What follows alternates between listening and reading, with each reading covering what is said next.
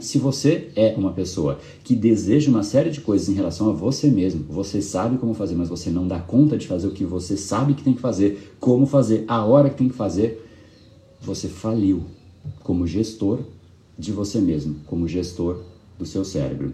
E reconhecer a falência é o passo inicial para a reconstrução. No mundo empresarial, quando você reconhece que deu errado, existe uma figura jurídica que se chama recuperação judicial, que basicamente é o seguinte: é dizer para os credores, cara, eu fali, deixa um tempinho aqui para mim, eu vou arrumar minha casa, depois eu volto. E eu vou te pagar tudo, vou resolver tudo.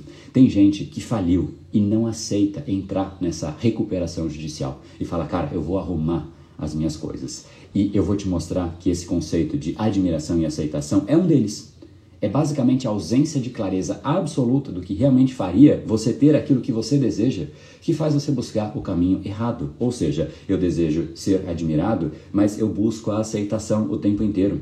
E o que eu te garanto é que buscar a aceitação nunca vai te fazer ser aceito. Esse episódio é mais uma edição do Brain Power Drop, uma pequena cápsula de reflexão oferecida além dos episódios regulares. Para aprofundar no assunto de hoje e aprender a programar o seu cérebro para muito mais intensidade, foco e produtividade, ampliando o seu nível de impacto, entre em reprogrameseucerebro.com.br.